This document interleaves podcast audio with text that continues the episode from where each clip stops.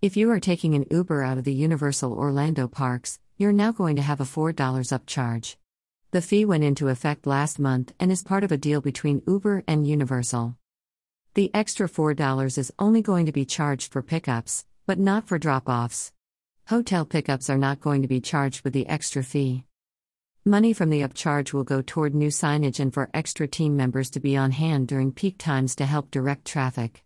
Uber will build a waiting area in the parking garage for riders. So far, Lyft has not been asked to implement fees. Will this change how you leave the park? Comment below.